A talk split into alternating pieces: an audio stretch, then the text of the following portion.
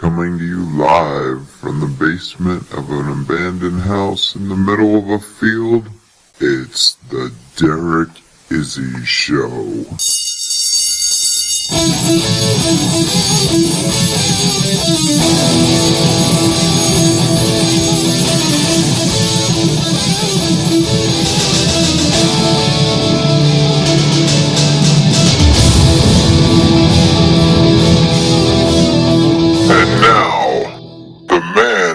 Making history his story, Derek Izzi.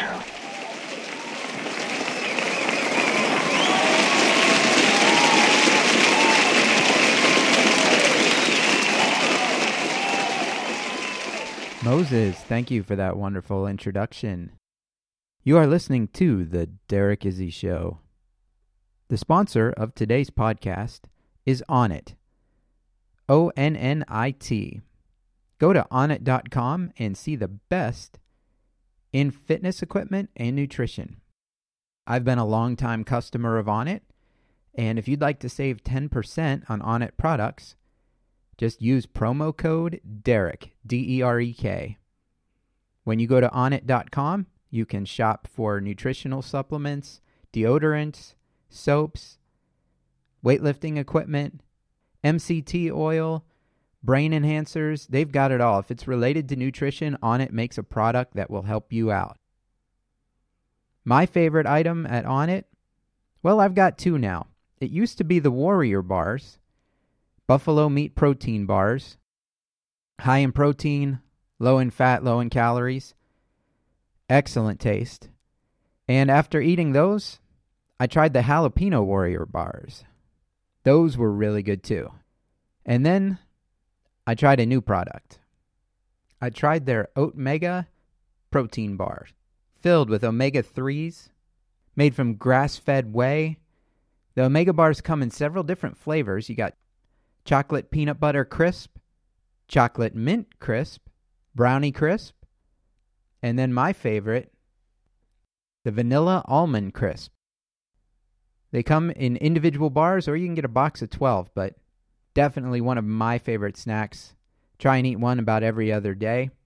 Good source of protein, and they taste good. One of the downsides of taking protein supplements is the horrible taste. Well, these are good. If they weren't good, I wouldn't eat them and I wouldn't tell you about them. Get some for yourself and save 10% using promo code DEREK at the checkout. You can go to onnit.com or you can click on the link right from derekizzi.com and get there on your own. Save 10% promo code Derek. Moses, have you ever had any of those protein bars? No, boss, I haven't tried a protein bar, but I did try the Warrior bars. And I'm hooked on them. I love that, that Warrior bar, the buffalo meat, and now I'm actually going out to restaurants looking for buffalo burgers. Really, you like those? I'm a big fan of the buffalo. Yeah, cool. Very good to hear from somebody who actually tries the product other than myself and the, the fans. Of course, we don't have recordings of the fans, but I do appreciate when you guys send me emails and tell me about the sponsors of the show and what you like about their products. So continue to do that. You can always email me at derek at derekizzi.com. And now, the topic of today's podcast. This podcast is entitled The Art of the Duel. Dueling was a very old practice. You pretty much never see it today. It's an arranged engagement in combat between two individuals with matched weapons in accordance with a set of rules that both parties have agreed to. This was a method of settling conflict that was very big in Europe during the 17th and 18th centuries, and even before that, duels were usually fought with swords. Around the 18th century, with the invention of the pistol, pistols became the method of choice during a duel. What is a duel? Well, it's a system of combat that's based on a code of honor. The purpose of the duel wasn't to really kill your opponent, but to right a wrong that you feel had been done to you. By winning the duel, your honor would be restored. The fact that you could lose your life during a duel demonstrated your honor and your commitment to the cause. Since the beginning of the duel, there have been several laws passed against it throughout history. There have been laws that have dated back into the 1200s that have outlawed duels. The Roman Empire was against dueling, and they passed legislation against it back during the Thirty Years' War. Legislation was also passed over in Europe, in England, outlawing duels because England was one of the more active countries that was involved in dueling. And as the British colonies spread to the west, dueling became known to Americans as well. What brought about this type of conflict resolution? Well, back in the earlier times, honor was very important. Anytime something happened to damage one's honor, whether it was a real offense or something that they just erroneously took offense to, one party would demand satisfaction from the party that they felt wronged them. One way of getting satisfaction was to challenge them to a duel. You've probably seen this in a movie or in a book somewhere where, in order to challenge someone, it was customary to smack them in the face with a glove or throw a, a glove at someone. But in reality, this is not how most challenges were issued. With newspapers all over the country in the United States, that was the method of choice for most duelers. Challenges for a duel were often not even issued directly by the two parties involved. They were often issued by close friends. These were known as seconds. So if you felt that one of your best friends had been wronged by somebody else, you could take out an ad in the newspaper and issue a challenge to that person who wronged your friend and challenge them to a duel with your friend. Once the challenge was accepted, the two parties involved in the duel were known as principals. They would pick somebody they trusted as their second, and this second would be present at the time of the duel. Often, these seconds would try to get both parties to agree on something before the duel actually happened. They tried to come to a peaceful resolution. This didn't always work, and the exact etiquette behind the challenge and the acceptance was not always consistent in different parts of the world.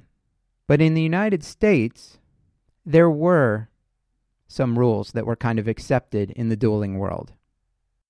One of the first rules was picking a site that was out of sight. They wanted to pick a field for the duel that was kind of isolated so it would not draw a crowd and that only the direct people involved would be witness to the actions.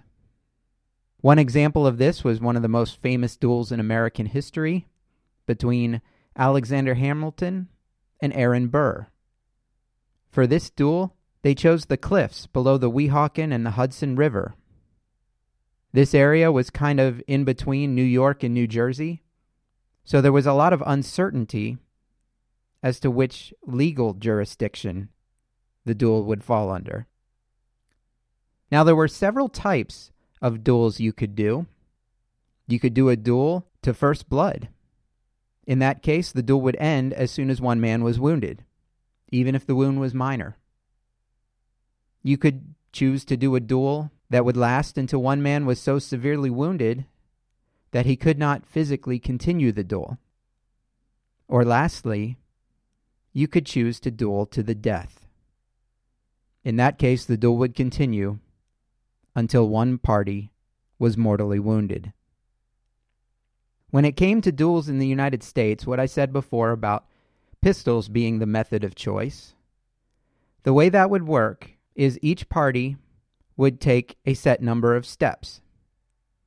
Once there was a satisfactory amount of distance between the two parties, each party would fire one shot.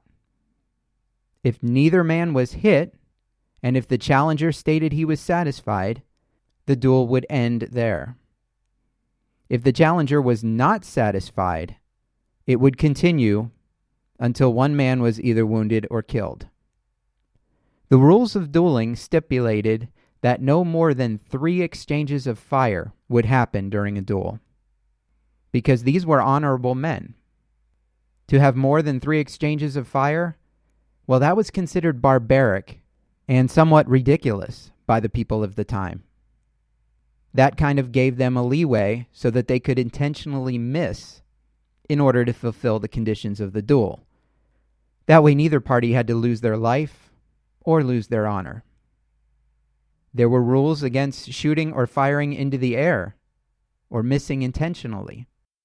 Like I said, practices varied, but unless the challenger was of a higher social standing, the person being challenged was allowed to decide the time and weapons used in the duel. The offended party could actually stop the duel at any time if he deemed his honor satisfied. Participation in a duel could be honorably refused on account of a major difference in age between the parties or in cases of social inferiority on the part of the challenger. So, for example, if a peasant had challenged a prince to a duel, the prince could easily refuse, and there would be no consequences to the honor of the prince.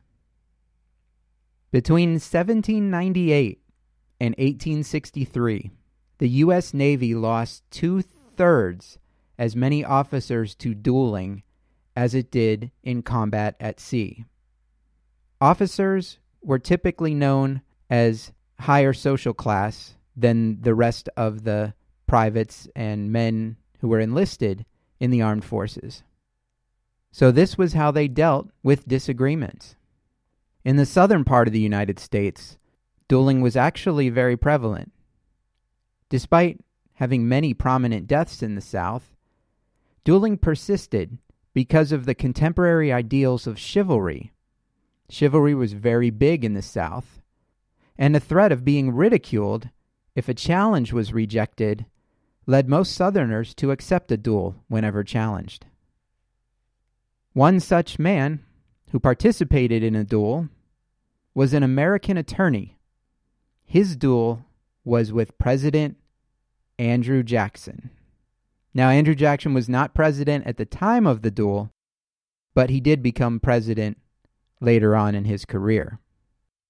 The two men had a long standing feud that started with a simple disagreement that they weren't even directly involved in, and then it kind of escalated into what became the challenge of the duel. The actual issue that caused problems for the two men was about a horse race between Andrew Jackson and Charles Dickinson's father in law. Moses, are you familiar with Charles Dickinson? Oh, yeah, he's the guy who wrote A Christmas Carol, right? No, Moses, he was not the guy who wrote A Christmas Carol. That that was Charles Dickens. But thank you for your input. It's educational as always. So this dispute came about between Andrew Jackson and Joseph Erwin, who was Charles Dickinson's father-in-law. Charles Dickinson had been drunk and over this whole ordeal ended up insulting someone who was very close to Jackson. And there was an argument over the horse race and the appropriate amount of money being paid out after Joseph Erwin's horse went lame, losing the race by forfeit. As more people got involved, friends of the two parties, rumors were spread back and forth. Finally, in a confrontation at a tavern, Jackson actually struck one of Dickinson's friends. Dickinson then sent Jackson a letter calling him a coward about the same time that this friend wrote a column in a local newspaper calling Jackson a coward. Jackson responded in the same newspaper saying the friend was a lying valet for a worthless, drunken blackguard, meaning Charles Dickinson. That was the last straw. When Dickinson returned from New Orleans, in May of 1806, he published an attack on Jackson in a local newspaper, calling Jackson a poltroon and a coward. After reading this article, Andrew Jackson sent Charles Dickinson a letter requesting satisfaction due for the insults offered. Keep in mind, this is just a war of words, but it's very similar to the conflicts we see on Facebook and in social media. Somebody gets upset, they publish something about someone they don't like. Well, back in these times, the end result was a duel. Now, at the time, dueling had been outlawed in Tennessee. So the two men traveled over to Kentucky, right across the border. Now, Charles Dickinson was considered to be an expert shot. So Andrew Jackson and his second decided to let Charles Dickinson fire first, hoping that his aim might be spoiled at the excitement of getting the first shot. Of course, the obvious problem with this strategy is that Jackson may no longer be alive after an expert marksman takes the first shot. Charles Dickinson took the first shot. The bullet hit Andrew Jackson in the chest. Now, under the rules of dueling, Dickinson had to remain still as Jackson got back up and took his one shot. Jackson's pistol stopped at half cock. So he drew back the hammer and aimed again. This time, the bullet hit Dickinson in the chest. Dickinson dropped to the ground and bled to death. Doctors determined that the bullet that Jackson had absorbed was too close to his heart to operate. So Jackson carried that bullet in his chest for the rest of his life. Locals were outraged over the outcome of this duel, specifically because Jackson had recocked and shot Dickinson. Now, that was considered acceptable behavior in the duel, based on the generally accepted rules of dueling, but it was not considered to be honorable behavior. One of the most well known dueling grounds was in Bladensburg. It's a small piece of land along Dueling Creek, which used to be the town of Bladensburg, Maryland, but now it's in Colmar Manor, which is just northeast of Washington, D.C. This area from 1808 until 1868 had witnessed approximately 50 duels. Gentlemen, military officers, politicians, you name it, Bladensburg was the place to duel. The exact number of duels and the names of all the participants may never be known because dueling at the time was against the law. And the records of such duels are not very well documented. So there could be many more than the 50 in the estimates that I've read. One of the most notable duels that happened in Bladensburg was between Jonathan Cilley and William Graves. Jonathan Cilley was a member of the U.S. House of Representatives from Maine. He served part of one term in the 25th Congress, and that's when his duel with William Graves happened. William Graves was also in Congress. He was a representative from the state of Kentucky. The two of them had had some words. Graves was a stand in for the New York newspaper editor, James Watson Webb, and Jonathan Cilley had called Mr. Webb corrupt. Now, Cilley was inexperienced with guns, but William Graves was a very good shot. Since Graves challenged Cilley to the duel, Cilley had the choice of weapons. His selection was to use rifles at a distance of 80 yards. His idea was that by creating a distance that was that far away, William Graves, despite having an expert marksman capability, would still not be able to hit him at that distance. History buffs have concluded that the actual distance of the first shots they exchanged was actually 94 yards, and both participants missed. They agreed to shorten the distance and fire again. Again, they both missed. After shortening the distance for a third round, William Graves was able to shoot Jonathan Cilley in the femoral artery. He bled to death in less than two minutes. It was this duel that prompted Congress to act. Dueling had already been outlawed, but in 1839, Congress prohibited the issuing or accepting of a challenge of a duel within the District of Columbia, even if the duel was fought outside the district. This was a loophole in the previous law that allowed dueling to continue. The last duel I'm going to tell you about also happened to be one of the more interesting duels. It was between two men, David Broderick and David Terry. David Broderick was an attorney and a senator. He was a Democrat from the state of California. He was also president of the Senate. Now, David Terry was a Democratic politician. He was the Chief Justice of the Supreme Court of California. Now, these two gentlemen had actually been friends. But David Terry accused David Broderick of having engineered his loss for re election in the 1859 state Senate election. David Terry issued inflammatory comments at a state convention in Sacramento, and David Broderick was very offended. On September 13, 1859, Terry and Broderick, having agreed to a duel, met just outside the San Francisco city limits. Terry won the coin toss to select the weapons, and his decision was to choose pistols. Now, these pistols had hair triggers, so you had to handle them very carefully. At the start of the duel, Broderick's pistol discharged early, leaving him open for Terry to fire. Terry's first shot hit Broderick. At first, Terry thought it was just a flesh wound. But three days later, David Broderick died. Charges were brought against David Terry for murder.